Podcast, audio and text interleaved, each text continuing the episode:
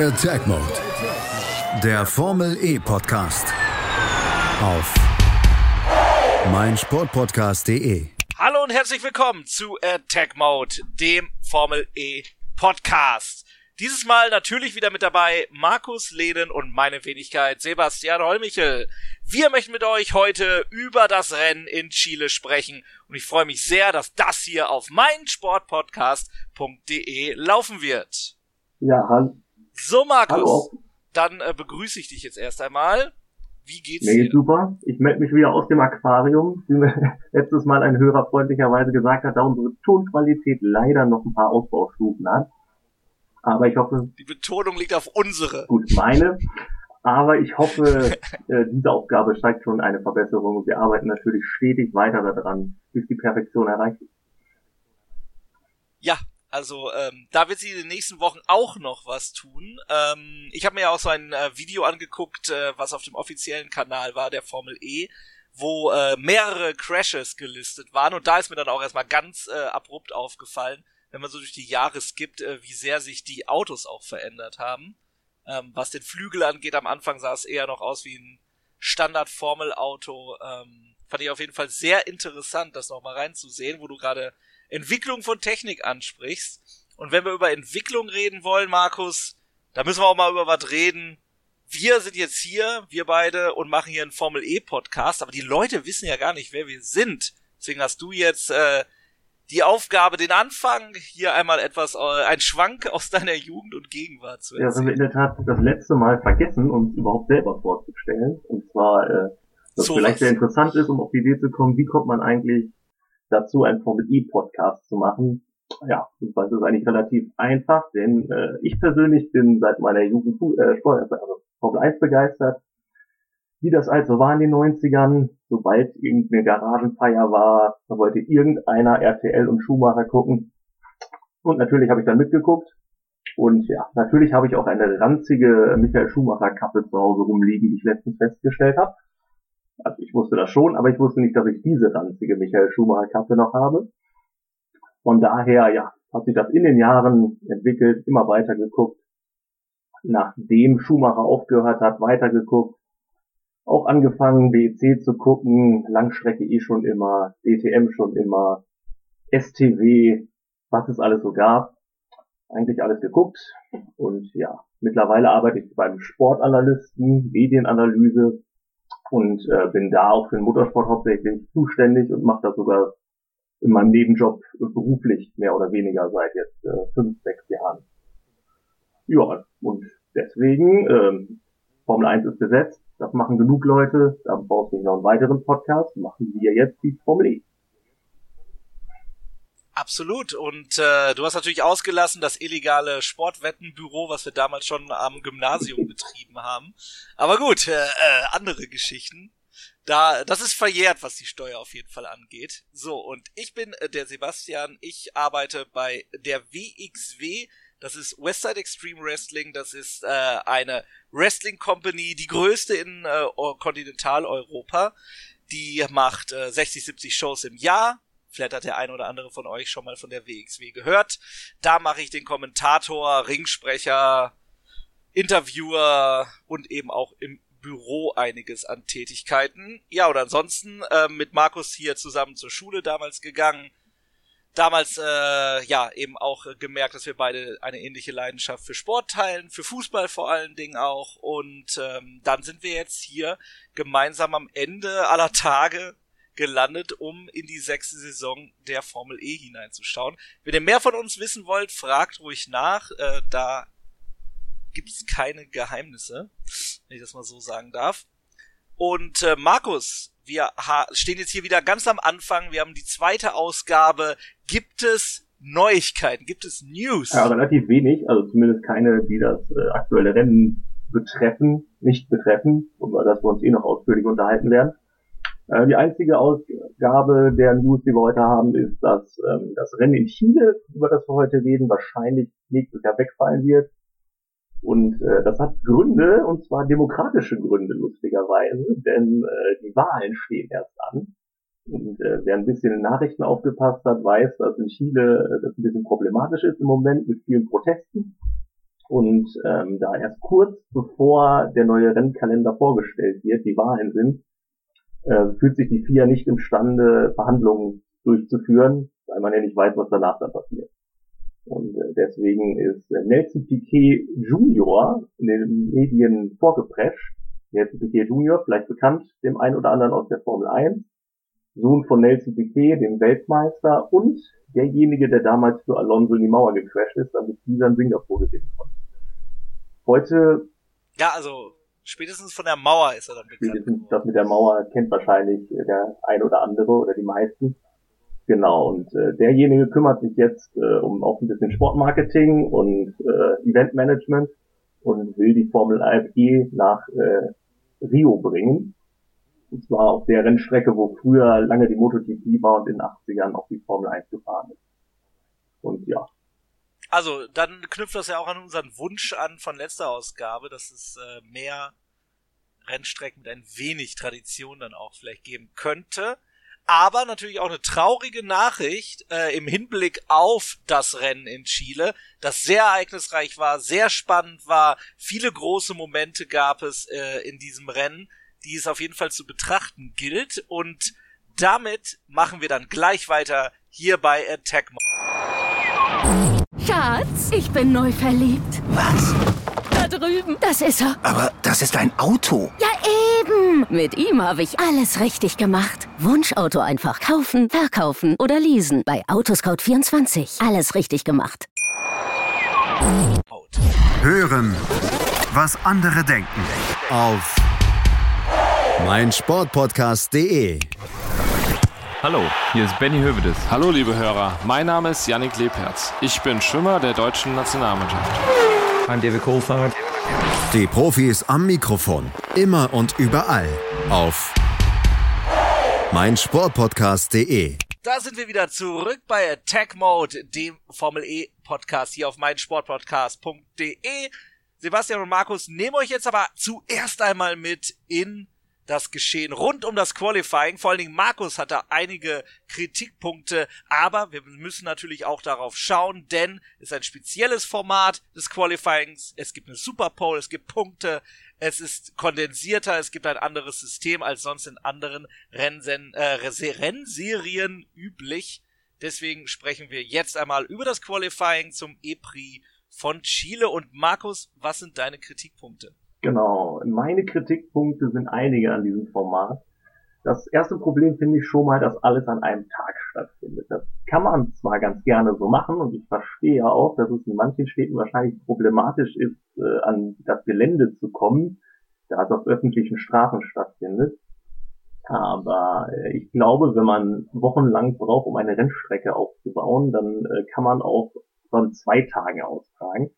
Und dann hätte man einen Tag Zeit äh, für freie Trainings, wo ein bisschen Gummi auf die Strecke gebracht wird. Und das Hauptproblem ist nämlich im Moment, dass nach einem kurzen freien Training am Samstag das Qualifying stattfindet. Und äh, da die Rennstrecken relativ kurz sind, wird das Ganze in viermal sechs Fahrer eingeteilt.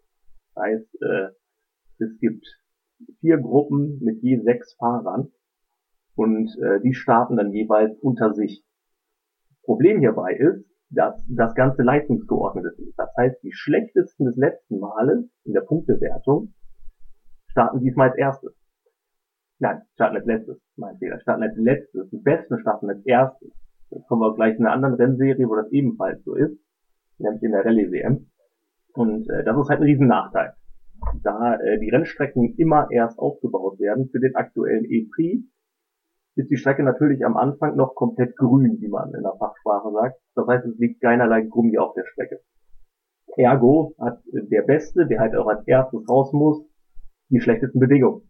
Und äh, in dem Fall hat man das sehr, sehr deutlich gesehen, denn ähm, Stoffel van Dorn war im Grunde sowohl im freien Training wie auch in seiner ersten Gruppe mit Abstand der schnellste Fahrer war teilweise über zwei, drei Zehntel schneller als alle anderen, was bei einer Rundenzeit von etwas über einer Minute sehr viel ist, ist aber am Ende nur auf der neuen gestartet. Und äh, ja, daran sieht man sehr, sehr gut, äh, dass es ein enormer Nachteil ist. Man im Grunde im ersten Teil des Qualifyings nicht sehr, sehr viel machen kann. Und äh, zeigt sich auch gut daran, dass die Top 5 alle aus dem äh, letzten Segment kommen. Und ja, wie gesagt, es geht darum, äh, dass es im Grunde natürlich eine Ausgeglichenheit schafft, da der Punktbeste in der Tabelle als erstes startet und damit potenziell von weiter hinten. Und man kann argumentieren, dass es natürlich schon sich irgendwie ausgleicht, weil man sagen kann, das beste Auto kommt schon nach vorne. Aber wie wir an diesem Rennen merken werden, ist, die, ist das Risiko, dass am Anfang irgendwas passiert, man Schaden erleidet oder ganz ausscheidet, enorm hoch wenn man mitten im Feld startet, wie es ja auch im Grunde in jeder anderen Rennserie ist. Und naja, ich finde es bei Formel E halt extrem. Bei der WRC, bei der Rallye WM ist es auch so, dass quasi der, der in der Tabelle vorne ist, als erstes die Rallye beginnt, die nächste. Aber dort ist es halt nur auf wirklichen äh, Schotterstrecken ein riesen Nachteil, da man da quasi den, den Flug spielen muss für alle anderen, also erstmal den Dreck quasi wegräumen bei der Formel E ist es halt bei jedem Rennen so. Also es gibt keine permanenten Rennstrecken, vielleicht bis auf Mexiko in An- und Abführung. Aber ist sonst bei jedem Rennen so, dass der Meisterschaftsführende erstmal diesen Nachteil hat. Und das finde ich persönlich, na, nicht okay. Also ich finde es nicht gut, sagen wir es mal so. Okay ist es irgendwo schon, aber ich finde es nicht gut. Wie stehst du dazu?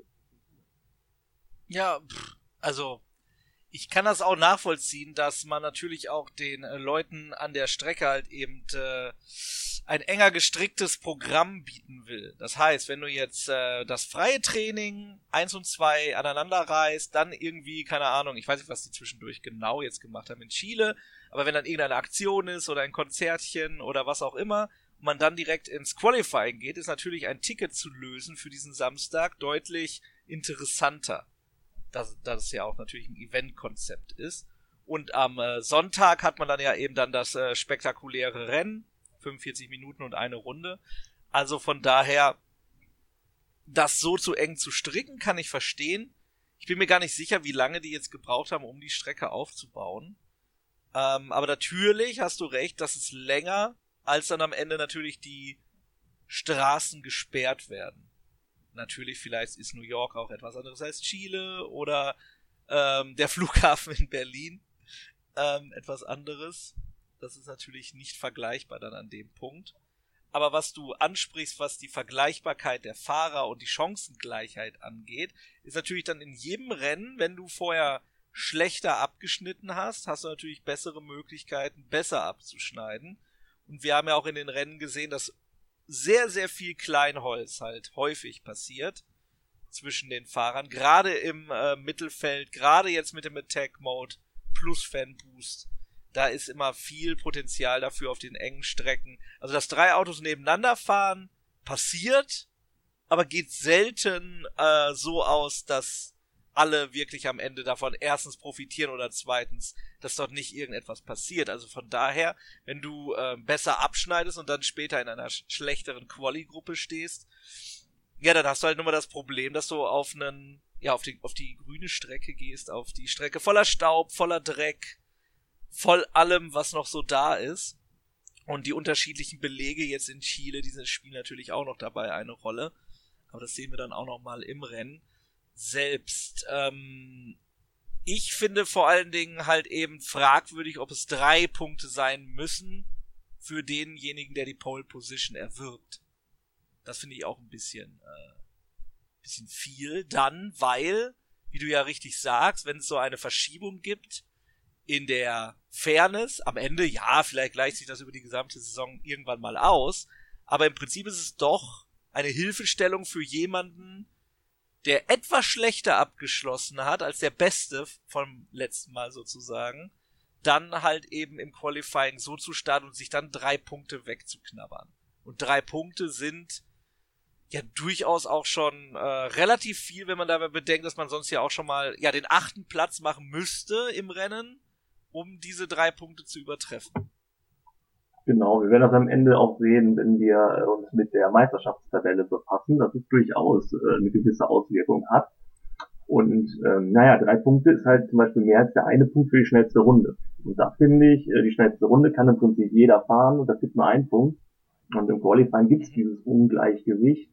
Und wir haben drei Punkte. Das finde ich dann auch von der Systematik nicht gut. Dann sollte es für beide einen Punkt geben.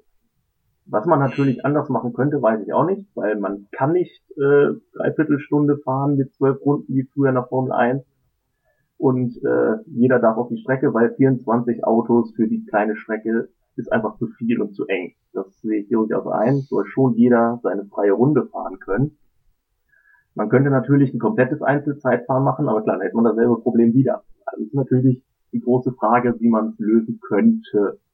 Ich fände zum Beispiel vielleicht, dass man sagt, 20 Minuten fährt jeder, dann wird das nochmal getauscht und dann hätte man am Ende noch eine Super Bowl. Aber das wäre jetzt nur ein Vorschlag von meiner Seite, den die FIA bestimmt nicht übernehmen wird. Von daher, äh, ja, müssen wir uns diese Saison auf jeden Fall eh damit abfinden. Ja, abfinden müssen wir uns damit auf jeden Fall. Aber es ist natürlich auch dann spannend am Ende in der Meisterschaftswertung. Wir haben es gesehen, äh, ganz kurz zum Ende des äh, Qualifyings auf jeden Fall. Ähm, noch sei gesagt, äh, wie gesagt, drei Punkte gibt es, die es äh, zu erreichen gilt, mit dank der Superpole. Und das hat der Herr Evans natürlich geschafft und ist damit gestartet vor Günther und Wehrlein. Genau, und ähm, ja, Evans diesmal der schnellste in seinem Jaguar. Äh, Massa auf vier, lustigerweise, oder lustigerweise, sehr starkerweise. Äh, Wehrlein auf drei. Und äh, Oliver Turby hat man diesmal auch, über den wir letztes Mal gesprochen haben, dass er vielleicht der aus dem Nichts gewinnt. Sogar mit seinem Mio 333 Team von fünf gestartet.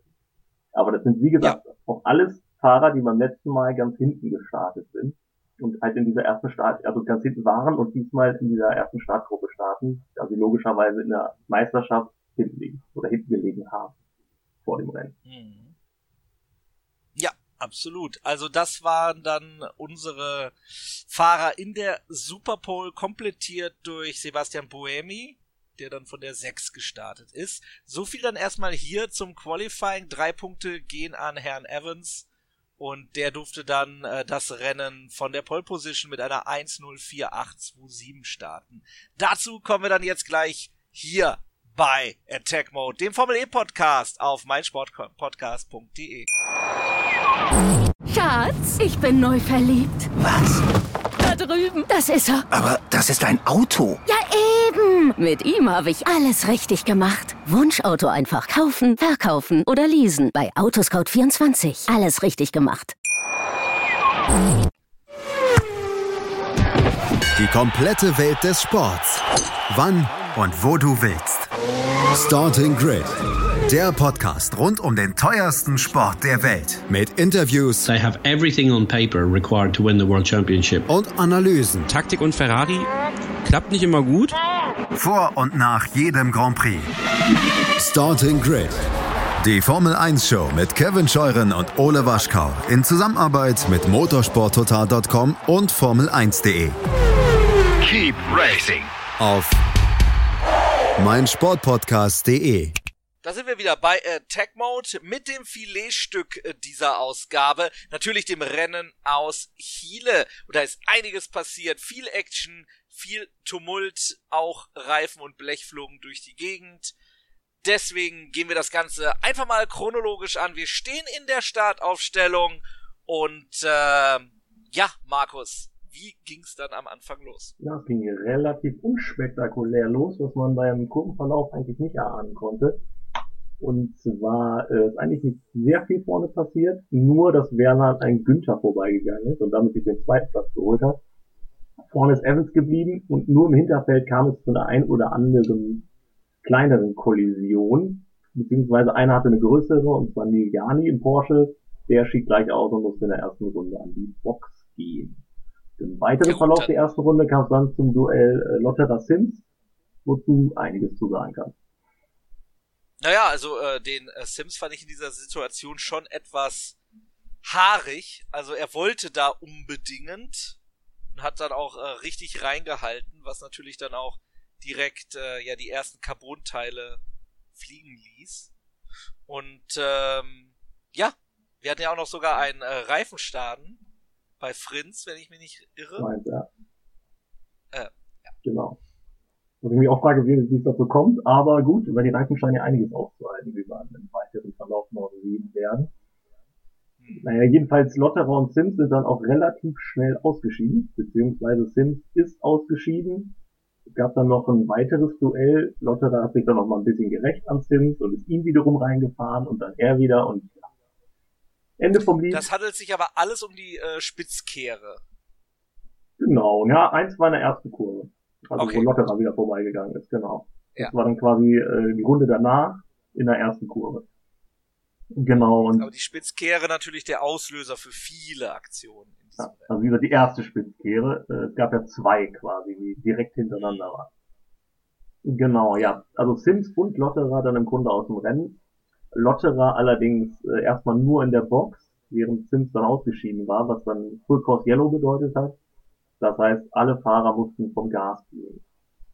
Ja, aber nur sehr kurz. Also es war wohl äh, die kürzeste Full Course Yellow aller Zeiten. Da habe ich noch den Einwand, muss man so viele Pfeile überall einblenden? Ich meine, klar, dass der Attack-Mode so dargestellt wird, alles cool. Aber dass dann auch noch die äh, Gelbphasen mit Pfeilen oben und unten im Bildschirm dargestellt wurden. Da habe ich äh, kurzzeitig an die Simpsons-Folge gedacht mit Meister Glanz. Aber gut. Ja, Mir wurde kurzfristig dann eher schlecht nicht von den Pfeilen, sondern als das erstes Mal äh, die Driver's Eye Kamera äh, eingeblendet wurde. Eine Kamera, die quasi eine Art Brille ist, die der Fahrer aufhat und genau anzeigt, was der Fahrer sieht. Was ja eine ganz Was er macht. was eine ganz schöne Sache ist im Prinzip. Aber wenn man zu nah vom Fernseher sitzt, vielleicht zwei Bier getrunken hat und das genau beobachtet, ist das gar nicht so toll. Da musst du, da musst du eher auf den Horizont achten. Ja, ich- also ich fand das, ja, ich weiß, was du meinst. Vor allen Dingen, weil ja das Visier auch noch quasi mitgefilmt wird, äh, des Helmes, was ja dann sehr zu so Lichtverwirbelungen da führt. Aber ich fand es auf jeden Fall sehr, sehr interessant zu sehen, wie viel Aufwand zum Beispiel ein Masser betreibt, auch auf der Geraden, um alle seine Knöpfchen im Blick zu haben, wohingegen dann äh, Stoffel van Dorn, der dann äh, die Driver's Eye Cam äh, auch bekommen hat im Rennen, also der Zuschauer seine Sicht bekommen hat, besser gesagt, war dann ja durchaus auch alles sehr spektakulär, wenn man dann sieht, wie eng es dann doch zugeht. Ja, ich fand halt, der Regisseur muss noch ein bisschen lernen, damit umzugehen, weil äh, es wurde häufig bei Punkten, wo sehr, sehr viel los war, auf diese Kamera gezeigt und das gerne auch mal fast eine komplette Runde. Und ja, bei dem, was dann alles passiert ist, äh, fand ich das ein wenig äh, too much. Nicht nur, äh, weil mich die Kamera persönlich äh, gestört hat, sondern einfach. Nein, also ich glaube, da wollte man einfach mal zeigen, was äh, hier das Unikum ist. ja, aber Und ich kann das auch schon verstehen, dass man sich so Action-Szenen natürlich dann herauspickt. Genau. Dann, ähm, ja, es kam dann dazu, in Runde 3 konnte dann der Attack Mode aktiviert werden. Und zwar jeder Fahrer zweimal vier Minuten. Mhm. Und einige haben das schon von Anfang an äh, Ja, gemacht. Zum Beispiel, ich habe rausgesucht, wer schon direkt am Anfang genutzt hat. ja, Evans ja dann auch infolgedessen, weil er halt die Möglichkeit hatte, vor Gün äh, ja, vor Wehrleine zu dem Zeitpunkt noch zu bleiben. Genau. um äh, nicht eingeholt zu werden, obwohl er ja diesen weiten Bogen fahren musste über den Attack Mode Streifen. Ähm, wie gesagt, die Einblendung sieht der Fahrer nicht. Er sieht aber die drei Pylone für die Sensoren und es ist tatsächlich auch Fahrern gelungen, auch nur zwei von denen zu erwischen. Man muss aber alle drei Sensoren quasi überfahren, um den Attack Mode äh, zu aktivieren. Es gab tatsächlich Fahrer, denen ist das leider misslungen. Ja, absolut. Und äh, ja, gut, es gab dann in der Folge die ersten äh, interessanten Kämpfe. Und zwar einen, war gar nicht mal so interessant, aber es ist interessant, dass sich zu dem Zeitpunkt Van Dorn, Wern, Da Costa und De Vries auf 8 bis 11 aufgehalten haben. Wird dann im weiteren Verlauf noch interessant und die waren auch kurz davor, sich gegenseitig ununterbrochen aus dem Rennen zu schießen. Und ja, daran sieht man sehr gut, Mittelfeld musste überleben. Und äh, ich fand, da hat man schon sehr, sehr gut gesehen, dass Van Dorn das dieses Jahr sehr, sehr gut macht und eher passiv fährt. Während ein Da Costa, würde ich prognostizieren, noch einige Male in dieser Saison ausscheidet, wenn er so fährt, wie er Der ist fährt. überall. Der ist überall, der Mann. Aber unsere erste Schlüsselszene, was heißt Schlüsselszene, sondern da wurde es erstmal richtig spektakulär, nämlich in Runde 7 gab es äh, einen Zweikampf zwischen Up und Roland, den allerdings Burton für sich nutzte, der dann allerdings nach der ersten Spitzserie unmotiviert sich drehte. so kann man es auch sagen. Ein bisschen früh am Gas gewesen, der äh, gute Bird. der sich dann quasi nach innen weggedreht hat, was ja dann auch noch andere Fahrzeuge aufgehalten hat. Aber gut, äh, im Prinzip das Ding zwischen Abt und Roland war natürlich auch äh, wieder mal in dieser in dieser einen wirklich scharfen Spitzkehre, die äh, ja Action bot, aber da, also ganz ehrlich, ist das nicht zu eng? Also selbst wenn einer die Tür offen lässt, will immer einer durch und eigentlich geht das ja gar nicht. Ja, du fährst vor allen Dingen so vorher die ganze Zeit erst Topgeschwindigkeit, dann hast du eine relativ schnelle Kurve und dann kommt halt dieses quasi komplett abbremsen, was äh, dann nötig ist. Also quasi das Thielke S. Ja, in extrem, genau. Ja. ja, und die Folge war ja auch noch, dass Roland quasi äh, sich dann die komplette Frontpartie abgelöst hatte mhm. von seinem Nissan und äh, dann quasi die nächste äh, Full Course Yellow ausgelöst hatte, weil die Vorderteile sich verabschiedet hatten. Und es sollte später noch Konsequenzen haben, aber das ist später mehr gegen Ende des Rennens. Ja gut. Äh, Mortara fuhr in der Zwischenzeit auf äh, P4 dann auch vor und war dann auch relativ äh, fix unterwegs. Da saß, da dachte ich dann schon so, hm, ob der nicht sogar ein äh, Siegkandidat sein kann, sollte irgendetwas passieren. Und äh, ja, im Mittelfeld, du hast es angesprochen, war natürlich dann äh, Tovabo, weil im Prinzip alle ihren Attack Mode eingereicht haben, ihren ersten wohingegen dann aber ein äh, junger Mann namens der Führende, Mitch Evans, schon seinen zweiten Attack Mode einlöst, obwohl noch 30 Minuten von 45 zu fahren waren. Also, ob ihm das nicht am Ende dann das Rennen vielleicht wirklich gekostet hat. Genau dieser Move. Ja. Obwohl natürlich die Lücke da war. Aber was willst du denn damit dann? Also, man hat ja gemerkt, es war eine Hitzeschlacht, 33 Grad, die Akkus wurden heiß, viel Problem mit, äh, mit den Luftverwirbelungen, also dass die Kühlung nicht erreicht wurde. Ob das dann nicht halt ein bisschen früh war? Also ich glaube schon, dass das so, ein, so ein kleiner Neckbreaker auf jeden Fall war. Ja, ich glaube, er wollte halt vorne wegfahren und das für sich nutzen, dass er relativ frei powern kann. Aber man hat dann hinterher gesehen, dass das nicht zwingend ein Vorteil sein musste. Es gab durchaus auch Überholmanövern von Leuten ohne Attack Mode gegen Leute mit Attack Mode weil einfach bei diesem Wetter äh, die Hitze der, der Batterie eine enorme Rolle gespielt hat und der Attack Mode nicht zwingend so zu nutzen ist, wie wenn es jetzt 15 Grad Außentemperatur hat.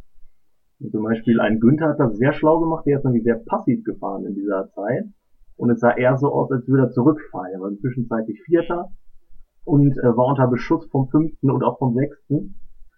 Denn äh, auch Wern und Da Costa hatten sich jetzt in ihren Chichitas langsam äh, relativ nach vorne gekämpft, auf 5 und 6 und waren im, mhm. äh, ja, im Duett unterwegs und kämpfen sich durchs Feld. Ja, wenn ich mich nicht irre, hatte Wern sogar elf Plätze gut gemacht in der Zwischenzeit. Ja, das kann gut sein, weil Wern ist von, äh, wo ist er gestartet? Von elf. Also muss er ja schon sechs Plätze gut gemacht haben, ja. Also hatte er sechs gut gemacht. Gut, es gab nämlich auch einen Fall, der hatte 18 Plätze gut ja, gemacht. Ja, das war die Grafik. Also die Grafik genau, am Ende. Die Grassi ja, ich von ganz hinten, ja, ja. von 22 oder von 23, glaube ich, auf jeden Fall von, von sehr weit hinten und äh, hat sich dann noch relativ weit nach vorne gekämpft. Genau, aber kommen wir doch zu der schönen Szene, wo sich äh, Philippe Massa wieder in Szene gesetzt hat. Ja, mehrmals, nicht nur im äh, Drivers Icon sich in Szene setzen. Also eigentlich hat er oft alles richtig gemacht und eigentlich hat er auch in der Situation alles richtig gemacht. Ja, und zwar ist er in der ersten Spitzkehre bedrängt worden von Mortara, der in sich durchgequetscht hatte und im Drivers Eye sah es dann so aus, als wäre Massa in die Mauer gefahren. Ist aber gar nicht. Also die Mauer nicht berührt, ist nur quasi stand kurz komplett. Hm, wahrscheinlich, weil er an letztes Jahr gedacht hat, wo ihm dann die Lenkung auf 90 Grad gestanden hat, nachdem seine Aufhängung gebrochen war, wo er in die Mauer dort genau an dieser Stelle gedrückt wurde. Und hier ist natürlich ganz klar wieder dasselbe Ding, nur hier handelt es sich ja um Teamkollegen. Genau. Aber das wird man noch mehrfach sehen, dass äh, unter Teamkollegen, äh, ja, entweder müssen die das noch lernen, äh, die Abstimmung untereinander, weil sie noch nicht so lange zusammenfahren, oder Teamorder ist nicht ganz so wichtig. Auf jeden Fall Tote Wolf würde ausrasten. Nee, also äh, da gab es keinen Multi-21, das ist auf jeden Fall klar. Aber auf der anderen Art ist es natürlich auch echt dreckig gewesen, also von Mortara, sich da so reinzuschieben und vor allen Dingen, ich bin davon überzeugt, der hätte früher einlenken können, wusste aber, dann wäre wieder die Außenbahn wieder für Massa frei gewesen. Ja, also allgemein Teamorder und so werden wir später noch zu kommen, weil es gab eine Szene, die wahrscheinlich dann am Ende Rennen entscheidend war, ähm, wo halt auch eine Teamorder ausgeblieben ist. Aber kommen wir jetzt zur Mitte des Rennens ungefähr und äh, da dominierte jetzt langsam oder setzte sich Günther besser in Szene, ist unter anderem an Wehrlein vorbeigegangen und äh, hat dann seinen ersten Attack-Mode aktiviert und um dann Evans anzugreifen. Das hat beim ersten Mal noch nicht geklappt, auf Start-Ziel, aber dann in diesem langen D-Bogen. Und er hat quasi das Manöver, was er später nochmal machen wird, hat er dort schon genau so einmal gemacht. Ganz interessant, wenn man sich das Rennen dann nochmal angeguckt hat. Weil man dachte so, okay, die Szene kommt mir doch bekannt vor. Ach, schau mal eine an. Ist mir im Rennen selbst ja, war, war gar keine Wiederholung. War keine Wiederholung, ja. Naja, ich habe auch in das Rennen vom letzten Jahr mir diesen D-Bogen angeguckt und mir kam so vor, als wären die Autos deutlich langsamer gewesen. Letztes Jahr war da eine Schikane drin. In der Mitte ja gut, nein, das ist schon klar, aber im, im Gesamtbild, so wie das Bild aussieht, wie die Autos dort äh, langfahren, sieht man auf jeden Fall, dass sich auch wieder was an der Entwicklung äh, der, des Abrufens der Kraft halt eben getan hat. Davon bin ich zumindest überzeugt. Was ich noch sehr lustig fand, war, dass äh, der Kommentator bei der ARD, wo ich äh, geschaut habe über die Mediathek, okay. äh, zu diesem Zeitpunkt auf die Idee kommt, dass äh, Lotterer ein totales taktisches Genie ist, weil er noch äh, über 80 Prozent Energie hatte, während alle anderen schon bei unter 50 Prozent waren Mitte des. Was der gute Herr Kommentator Philipp Sommer allerdings nicht auf dem Schirm hatte, ist, dass Lotterer rundenlang in der Box war einfach dann wieder rausgelassen wurde, um noch ein paar Runden zu sammeln, was er auch nicht gedurft hätte, weswegen er dann am Ende auch disqualifiziert wurde. Aber bis zuletzt, fünf Minuten vor Schluss kommt dann, glaube ich, dann sagt er dann schon, die Taktik vom Lotterer, die funktioniert, glaube ich, nicht so ganz. Aber ich weiß nicht, ob man nirgendwo gucken konnte, wie viele Runden gefahren sind, weil er müsste locker acht, neun Runden Rückstand gehabt haben. Ja, doch. Äh, er war dann wieder unten im Klassement. Äh, die englischen Kommentatoren äh, auf dem offiziellen YouTube-Kanal sprachen auch von äh, Lotterer sei raus und dann war er ja dann wieder da. Da waren, die waren nicht verwirrt, aber die dachten auch, hä, was ist denn jetzt los? Also die hatten auch vorher so abkommentiert, dass Lotterer sich ebenso wie äh, Kollege Sims sich verabschiedet haben aus dem Rennen. Aber es ist natürlich dann, ja, wenn es nicht erlaubt ist, sollte man das vielleicht wissen. Aber es gab ja auch den lustigen Moment, wo äh, ein Fahrer darauf hingewiesen wurde, dass er doch seinen Attack-Mode benutzen könnte, obwohl der schon vorbei war. Ja, ja. Also im Gespräch mit der Box. Es ist nicht alles so eingespielt wie in den alteingesessenen Rennserien. Und es gibt ja viele Dinge wie den Fanboost, wie eben den Attack Mode. Im Fanboost waren ja jetzt auch dann fünf Fahrer mit dabei, die den ja immer wieder mal benutzt haben. Da habe ich ehrlich gesagt den Überblick verloren wer hier was wann benutzt hat. Ich konnte auch nicht ausmachen, dass es für irgendjemanden einen essentiellen Vorteil auf dieser Strecke bedeutet hat, eben wie auch äh, angesprochen wegen der Hitze. Ja, doch krass. Die Grassi hat überholt mit Fanboost und äh, Abt auch. Also die sind äh, mit ihren Fanboosts relativ gut umgegangen und haben, glaube ich, jeweils zwei Positionen gut gemacht. Das ist mir schon aufgefallen. Also wir können ja auch kurz mal, die Grassi hatte den Fanboost, äh, Abt, Van Dorn, äh, Bird und Wer war der fünfte? Ach, Lotte, Lotterer, glaube ich, ne? Ich glaube Lotterer. Das war dann. Mag sein. Spielte keine Rolle mehr. Ja, was auch witzig ist, der Herr Kommentator bei der ARD meinte, äh, es reicht, also es ist wichtig, wie viele Follower man hat bei Instagram und Facebook, dass danach das entschieden werden würde. Zumindest hörte sich so an, dass er das denkt.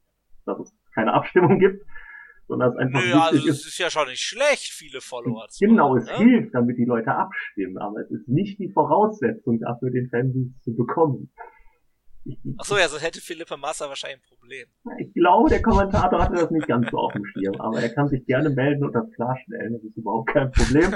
Dann entschuldige ich mich. Wir laden ihn gerne als Experten und Gast ein. Genau, und ich entschuldige mich live on air, also das, das kriegen wir hin. Direkt aus dem Aquarium. Ja, also, ähm, sind wir jetzt eigentlich an dem Punkt, wo es dann in die heiße Phase des Rennens auf jeden Fall ging. Eigentlich war es ja immer schon spannend von Anfang an. Es gab viel Kleinholz, aber ich glaube, das meiste Kleinholz gab es dann bei Jean-Éric Verne. Genau, Verne hat nämlich dann, äh, ja, er war eindeutig der Mann, der nach vorne geprescht ist und er war eigentlich für mich dann auch irgendwann der Top-Favorit auf den Sieg. Und dann war er auch noch, nachdem er nach gut 28 Minuten mit Mortara leicht kollidiert ist beim Überholmanöver.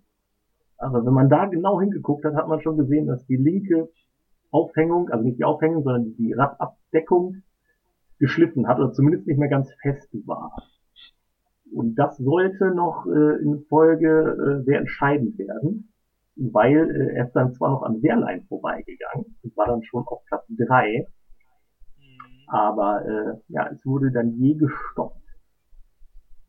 Wollen wir hier ja, Pause, äh, vor allen Dingen, vor allen Dingen finde ich halt eben, dass ähm, während damit ja sehr lange rumgefahren ist, wo ja auch diskutiert wurde, soll er das, darf er das, macht er das jetzt so lange, bis das Ding abfliegt, was ja auch schlussendlich passiert ist. Aber hätte man ihn da nicht äh, rennleitungstechnisch schon vorher sagen sollen, komm, komm rein, Jung. Das hat keinen Zweck, das ist einfach nur gefährlich. Ja, das hätte vor allem sein Team machen müssen. Also, weil das Ding war, dass er nämlich jetzt genau vor der Costa rumgefahren ist, aber drei Sekunden langsamer war. Und, äh, ja, ja, das auch. Also gar nicht aus dem Weg gegangen ist. Und wenn man das nämlich jetzt mal hinterher hochrechnet, wenn er diese eine Runde gehabt hätte, dann hätte Da Costa mhm. sehr, sehr wahrscheinlich das Rennen gewonnen. Das war in dem okay. Moment einfach nur eine Fehlkommunikation vom Team, würde ich sagen. Weil, äh, klar, das, die Rennleitung sollte da auch was machen. Mit jeder anderen Rennserie wäre er lange rausgeholt worden. Mhm. Weil er nur wirklich äh, komplett die Strecke unter Rauch besetzt hat. Ja, ja. Die war doch, äh, die, ich kann auch sagen, ähm, die Verwirrung war auf jeden Fall groß. Jedes Mal, wenn er an der Box vorbeigefahren ist. Ja, dass wir, glaube ich, dann zweimal waren, dann war das, irgendwann ist, die, ist das Teil abgeflogen, dass dann irgendwie auch gar nichts mehr passiert und dann war er dann auf einmal in der Box. Ist noch gegen die Mauer ja, gefahren dann, zwischenzeitlich, weil er nicht mehr richtig lenken konnte. Also es war äh, ja, wild. Also geht gar nicht. Vor allen Dingen, wenn dann halt wirklich alles so eng zugeht. Es war ja auch teilweise so, wenn du einen Fehler gemacht hast auf der Strecke, wenn du mit einem dich äh, verhakt hast in einem Kampf, dann hast du ja sofort zwei, drei Plätze verloren. Selbst in einer normalen Rennsituation, wo es eigentlich nur ums Überholen ging. Genau. Von daher, wenn du da dann, ähm, du hast ja keine Auslaufzonen, du hast kein Kiesbett, du hast nur Mauern an beiden Seiten. Genau, und während ja. auch einfach ja, zweimaliger Meister sollte erfahren genug sein, zu merken, okay, an dieser Stelle äh, ist jetzt Ende. Genau. Ja, natürlich kann ich auch nachvollziehen, dass der unbedingt weiterfahren will.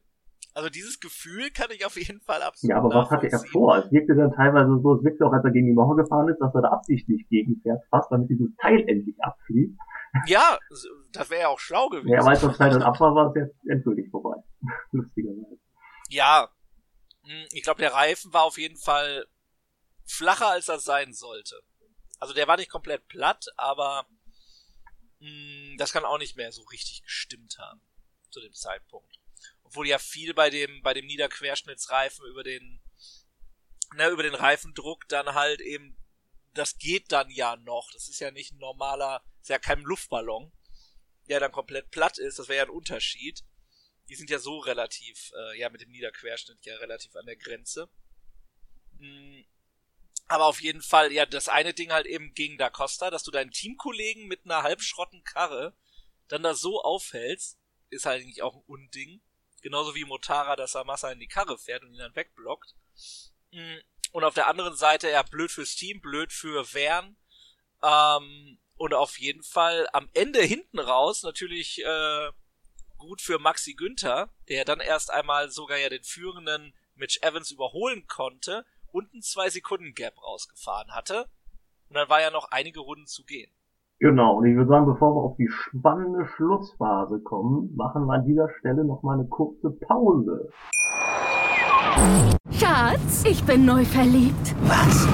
Da drüben. Das ist er. Aber das ist ein Auto. Ja, eben. Mit ihm habe ich alles richtig gemacht. Wunschauto einfach kaufen, verkaufen oder leasen. Bei Autoscout24. Alles richtig gemacht. Mein Sportpodcast.de ist Sport für die Ohren. Folge uns auf Twitter. 90 Minuten. Zwei Teams. Pure Emotion. Es geht wieder los. Die Fußball-Bundesliga auf meinsportpodcast.de. Abonniere jetzt deinen Bundesliga-Podcast und sei dabei im Bully-Special. Weserfunk. Auf die Zirbelnuss. Füchsle Talk. BV Beben unter Flutlicht, Werkskantine am Wasserturm und viele mehr. Die Fußball-Bundesliga auf meinsportpodcast.de. So, nachdem der Markus uns jetzt noch einmal in die Pause geschickt hat, darf der Markus direkt weitermachen genau, mit also dem großen Finale des Rennens. Endgültige Schlussphase jetzt mittlerweile. Nachdem äh, Wern ausgeschieden ist. Auch der lange gute Mortara war dann irgendwann out. Der hat sich heimlich still und leise immer weiter nach hinten verabschiedet und war dann irgendwann ganz weg. Das habe ich aber auch erst beim zweiten Durchsehen gesehen, wo ich genau darauf geachtet habe. Ja, ja, doch. Äh, wahrgenommen habe ich das. Also ich gehe auch davon aus, dass es durchaus auch mit Hitze und Überanspruchung äh, zu tun hat. Und du hast ja eben schon angesprochen, dass der Max, wie er ja lieber genannt werden will, Günther, hat er ja nochmal extra im Interview gesagt, äh, dass der sich da gut rausgehalten hat. Das war auf jeden Fall vielleicht die schlauere Devise gegen Ende des Rennens. Ja, definitiv, weil äh, jetzt machte sich dann teilweise bemerkbar, wer gut aufgepasst hatte, weil die äh, Mercedes jetzt langsam aufkam. Zum Beispiel De Vries schob sich an Wehrlein vorbei. Ein Van Dorn heimlich still und leise immer weiter nach vorne gekommen. Ein äh, Di Grassi, der von 22 gestartet ist, war jetzt mittlerweile in den Top 10 unterwegs und äh, auch ablag zwischenzeitlich recht gut. Also alle die hatten relativ gut aufgepasst, auch ein Boemi jetzt an sieben. Also einige Top-Fahrer kamen jetzt auf einmal von hinten nach vorne. Aber, wie haben wir gesagt, 33 Grad, deswegen äh, spielte die Kühlung jetzt eine enorme Rolle. Und ja, es kam zur ultimativen letzten Runde. Beziehungsweise die vorletzte Runde ist schon, dass Da Costa an Günther vorbeigegangen ist. Aber das war noch nicht alles. Jeder war ja noch nicht um. Also die hatten ja beide, so sah es aus, 4% oder 7% Akkuleistung in dem, in dem Moment. Und als dann auf die letzte Runde, die noch im Zeitfenster der 45 Minuten ging, ähm, waren es dann eben dann diese 4%, wobei bei dem guten äh, Kollegen äh, Günther natürlich dann eben ein Prozent mehr so nach ein paar Metern übrig war. Oder auch das Überholmanöver vorneweg ähm, von äh, Da Costa. Da Costa, danke von Da Costa war natürlich dann auch äh, geschuldet, wo man echt so dachte, ja okay, der fährt jetzt daran vorbei und dann ist es das, aber äh, wenn man auch den äh, den den den äh, das Teamradio verfolgt hat, die haben Günther sofort gesagt, lass ihn jetzt durch, der wird Probleme bekommen aufgrund seiner Ladungskapazität und du kriegst ihn noch dann am Ende. Was am Ende bedeutet, dass man ihm quasi also das ist auch spektakulär. Drei Runden vor Ende überholt er den quasi man sagt ihm, ja, ja, den kriegst du noch am Ende. Also das ist aber dann echt ein knappes Ding dann halt eben gewesen. Ja, man weiß auch nicht, ob sie es wirklich so genau wussten oder ob sie Mut machen wollten. Jedenfalls äh, dafür, dass er ihn überholen lassen sollte, war dann das Manöver ein ziemliche Brechstange-Manöver von Da Costa. Weil auch er ist in unserer Lieblingshaarnadelkurve äh, relativ äh, eng oder in Günther auch reingefahren. Ja, der, der schiebt, also er, Günther sagt's ja auch, also er schiebt ihn ja wirklich auch einfach aus dem Weg. Ja. Da muss ich mich dann ehrlich fragen, ist das jetzt Autorennen? Ich meine, die Lücke ist da.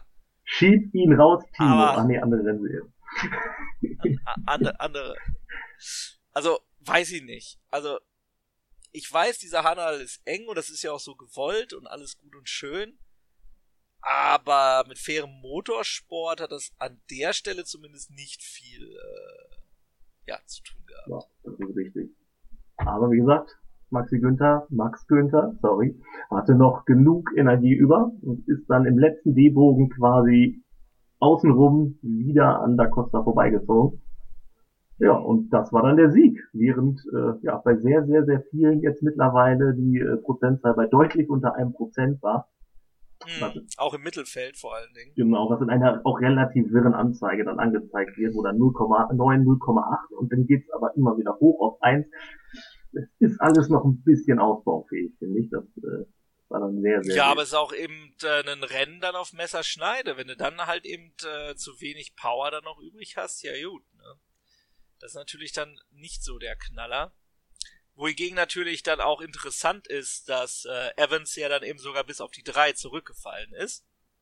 Und äh, obwohl er ja wirklich lange, lange Zeit halt eben das Rennen angeführt hat, bis Günther zuerst ihn überholt hat und Günther dann wiederum von Da Costa überholt wurde und Günther dann wiederum Da Costa in der letzten Runde überholt hat. Das auf jeden Fall, ähm, also ich war, es gab ich sag mal, das, der Formel 1 Grand Prix 2012 in Brasilien, das letzte Saisonrennen. Da war ich sehr angespannt und hier war ich auch schon angespannt. Also das war schon, das war schon sehr spannend mit anzugucken, diese letzten Runden. Genauso wie überhaupt das gesamte Rennen. Ja, da haben mir natürlich jetzt die zwei oder mittlerweile drei Bier ganz gut geholfen bei der Nervenanspannung. Achso, ich dachte beim Driver. ja, da waren sie negativ, am Ende waren sie positiv, was positiv.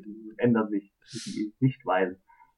Ja, lustigerweise waren nämlich äh, Evans sogar Vierter zwischenzeitlich, weil De Vries auch noch vorbeigegangen war an Mercedes.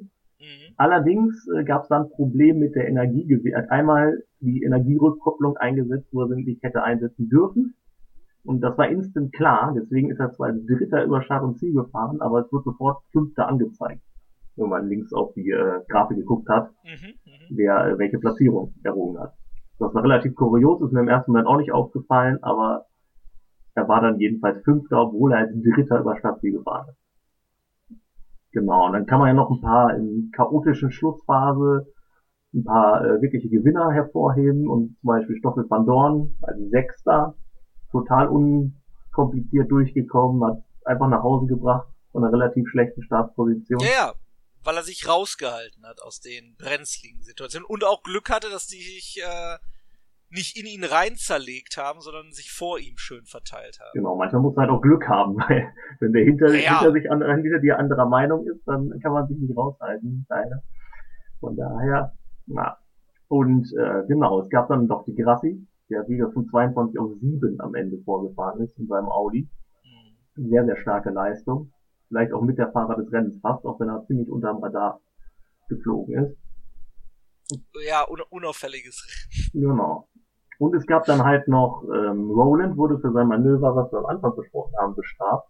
Und anscheinend auch Abt, weil Abt ist als Achter über die Ziellinie gegangen, wurde aber am Ende als Vierzehnter gewertet. Ob das jetzt deswegen war oder ob es da auch ein Energieproblem war, habe ich noch nicht rausgefunden. Aber ja, ist auch nicht, ist auch nicht nirgendwo angezeigt worden. Genau. Ähm, aber am Ende des Tages, ja gut, äh, Platz 8 wären natürlich Punkte gewesen. Klar. Und ja, wäre eigentlich ein gutes Ergebnis gewesen von, ich glaube, 13, wo er losgefahren ist. Und so gab es am Ende Calado ist Achter geworden, obwohl er als Neunter erst angezeigt wurde. Massa ist Neunter geworden, obwohl er als Elfter über Startziel gegangen ist. Und Bird ist Zehnter geworden, obwohl er äh, als Zwölfter über Startziel gegangen ist. Mhm. Also, also, somit dann äh, zwei Punkte für Sam Bird und äh, ein. ja. Ja, ein und insgesamt. Ach so, insgesamt zwei schnellste Runde, klar. Richtig. Ja. Genau, äh, Massa mit zwei Punkten aber äh, aus dem Rennen raus. Also immerhin hier. Ja, ja.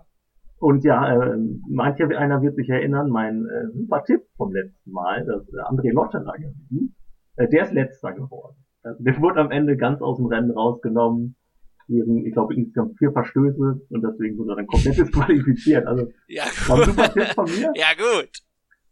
Ja, gut. Da lagst du mit Van Dorn ein bisschen äh, besser. Ja, kann, kann ja mal passieren.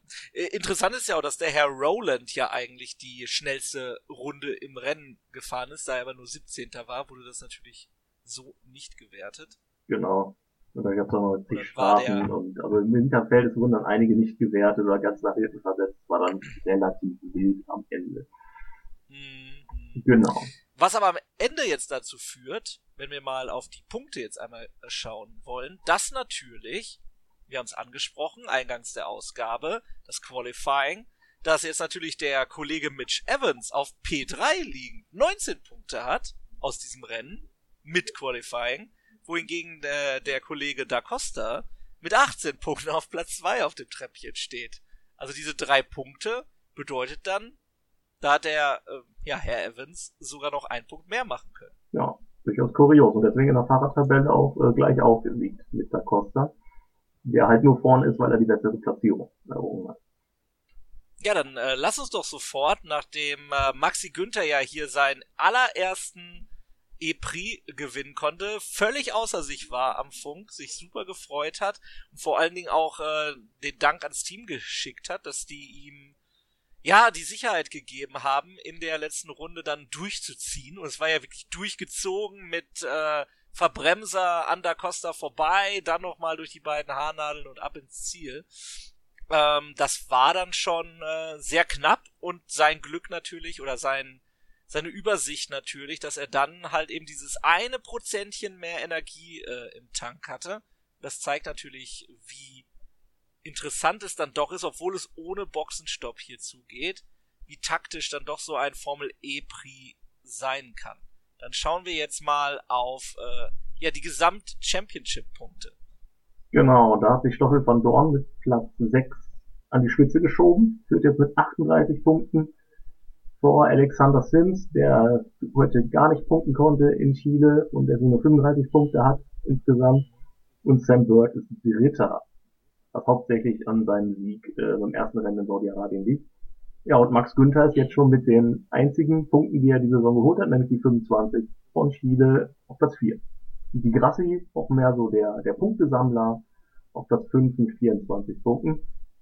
Vielleicht noch bei diesem Rennen ganz interessant, da Costa ist jetzt siebter und ähm, De Vries ist elfter. Lotte war auf neun zurückgefallen. Aber ich finde schon, dass man, äh, also die Cheetah, auch wenn Bern sehr weit hinten ist, die muss man im Auge behalten. Ich glaube, der Costa ist ein ja. sehr heißer Meisterkandidat. Ja, auf jeden Fall. Also wenn sich das äh, wieder so entwickelt und die mal von einer besseren Startposition herkommen, auf jeden Fall. Ich finde die BMWs, äh, beziehungsweise Team BMW, Andretti Motorsport hat das äh, sehr gut gelöst gehabt, taktisch in der Auflösung.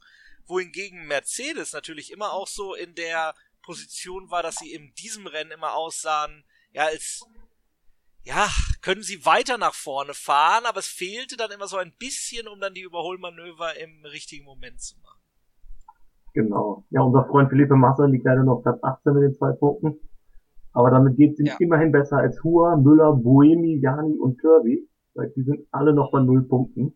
Und während das bei Hua wahrscheinlich eher äh, die Regel ist, weil er auch der Einzige ist, der jedes Mal zwar ins Ziel gekommen ist, aber nicht ansatzweise in der Nähe der Punkte, das natürlich für einen Sebastian Boemi und auch für einen Janin Porsche na, schon ziemlich enttäuschend bislang.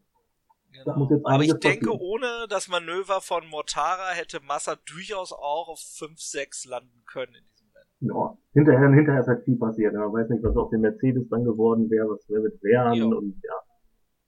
Hätte, ja. wenn oder aber. Genau, Teamwertung äh, für BMW jetzt mit 60 Punkten vor Mercedes mit 56 und Virgin mit 38. Das, und äh, Audi ist Vierter mit 32. Das heißt, für die deutschen Hersteller läuft äh, sehr, sehr gut bislang. Ja, ja, also da hat sich der Einstieg auf jeden Fall gelohnt und auch das, äh, wie sagt man so schön, das Prestige hier, was man äh, gewinnen konnte beim ach, Antofagasta Mineral Santiago Epri. Ich wollte es einmal korrekt komplett gesagt haben. Auch lustig natürlich, dass es sich um ein Minenkonsortium handelt, das diesen äh, Epri gesponsert hat. Super. Ja. Aber das äh, lassen wir äh, für. Äh, vielleicht machen wir eines Tages noch den politischen Podcast. Also ich sehe gerade auch auf der offiziellen Website, da steht natürlich auch 14 Rennen in den 12 äh, ja, most progressive, also es, äh, Städten der Welt. Städten. Ja, ja, fortschrittlich oder nachhaltig. Ja, progressiv könnte man auch etwas anderes äh, mit vereinbaren. Aber wir waren ja in Saudi-Arabien, so. Es ist genug. Ja, in Saudi-Arabien, wir waren in Chile, also das ist alles super. Äh, läuft bei uns. Und äh, dann geht's ja jetzt mit diesem äh, stehenden Tableau des Championships geht's direkt weiter direkt, naja, leider nicht. Es sind, ist noch einige äh, Zeit, die es dauert, bis die Batterien wieder aufgeladen sind. Am 15.02. wieder zur Primetime um 20 Uhr und dann findet es in Mexico City statt. Und da sehen wir dann schon, ja, das Stadion wieder, das wir auch aus der Formel 1 kennen. Genau, ist ja allen bekannt, äh, wahrscheinlich den meisten bekannt, der Stadionteil von der Formel 1, den gibt es in etwas anderer Form in der Formel E auch und der Rest der Strecke wird von der Formel 1 allerdings deutlich abgekürzt. Das heißt, es gibt deutlich, deutlich kürzere Rennstrecke, aber schon mit permanenten Teilen, was vielleicht ein bisschen was ändern wird am Qualifying. Also vielleicht nicht so der Riesenvorteil für die, die starten oder die, die zu Beginn starten, äh, die am Ende starten, also die schlechten, die am Ende starten. Und äh, ja, vielleicht wird es ja dieses Mal äh, ein bisschen anders laufen, obwohl es natürlich trotzdem ein enormer Vorteil ist, wenn man äh, dann startet, wenn der Gummi auf der Strecke ist. Ja. Also wir haben auch schon viele Unfälle, viel Kleinholz gesehen in der Stadionsektion, die dann etwas anders aussieht als beim Formel 1 äh, Rennen, die etwas äh, ja nach links dann quasi wegknickt, statt äh, noch äh, den direkten Weg zu nehmen. Also das auf jeden Fall aber ein spannendes Rennen am 15.02., das uns bevorsteht, der Formel E Prix in Mexico City. Interessant ist dann auch in Mexiko äh, die Zielkurve aus der Formel 1, die ist durchaus da. Und äh, da gab es äh, einen Überschlag bereits in der Formel E-Geschichte. Also, also Action ist gesorgt auf der Strecke, auch weil sie relativ schnell ist. Und es wird wieder relativ heiß. Und ich weiß nicht genau, wie das bei Elektrowagen ist, aber es findet auch in der Höhe statt in Mexico City. Von daher ist viel Sauerstoff ist auch nicht mehr so. Von daher müssen wir dann mal gucken, wie das so ist mit der Kühlung, wie lange halten sich die Batterien.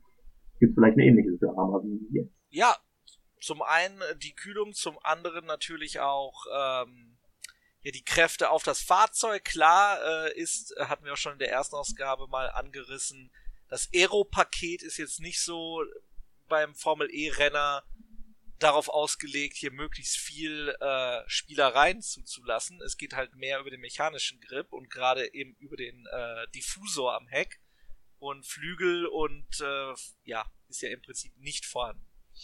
Aber es wird trotzdem dann interessant zu sehen sein, wie die Gerätschaften halt dann in diesen Bedingungen dann funktionieren. Genau. Und deswegen werden wir dann uns nochmal zweimal melden, weil wir noch ein bisschen Zeit haben bis Mexiko. Ach wirklich? Hast du dir was überlegt? Ja, wir haben uns noch was überlegt. Und zwar hat ein Hörer uns äh, zukommen lassen oder geschrieben in der Gruppe, die ihr übrigens auch bei Facebook findet. Also gerne teilnehmen, wenn ihr Lust habt. Facebook, Attack Mode, der Formel E Podcast suchen und dann findet ihr uns relativ schnell. Dann lassen wir euch rein in die Gruppe, die zwar geschlossen ist, aber wir lassen da jeden rein. Genau. Nur nicht wundern, es gibt auch Attack Mode die Band. Also. Wirklich? Ja, Band. Aber die, die könnt ihr ja auch liken, wenn ihr Bock habt. Also, ist ja nicht. genau. Und äh, dort wurde uns auf jeden Fall, oder wurden wir gefragt, ob wir den Vorstellungsteil ein bisschen ausgiebiger machen können. Und das machen wir jetzt, indem wir noch eine Sendung machen, wo wir komplett über die Fahrer und Teams der Formel E reden und jeden mal kurz detaillierter vorstellen.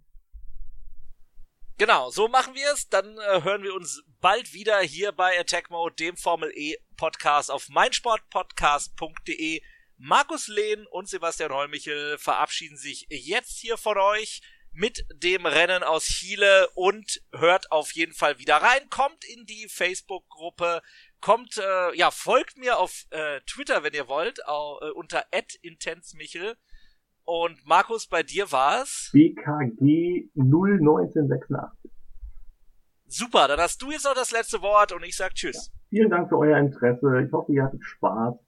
Und wenn ihr Fragen habt, Kritik immer gerne gewollt. An Facebook, an die Kanäle, die der Sebastian eben auch schon gesagt hat. Jederzeit. Und dann würde ich sagen, noch nicht Vamos für Mexiko. Erstmal noch Tschüss aus Köln. Ciao. Schatz, ich bin neu verliebt. Was? Da drüben. Das ist er. Aber das ist ein Auto. Ja, eben. Mit ihm habe ich alles richtig gemacht. Wunschauto einfach kaufen, verkaufen oder leasen. Bei Autoscout24. Alles richtig gemacht. Attack Mode. Der Formel E Podcast. Auf meinsportpodcast.de. Schatz, ich bin neu verliebt. Was? Da drüben. Das ist er. Aber das ist ein Auto. Ja, eben. Mit ihm habe ich alles richtig gemacht. Wunschauto einfach kaufen, verkaufen oder leasen. Bei Autoscout24. Alles richtig gemacht.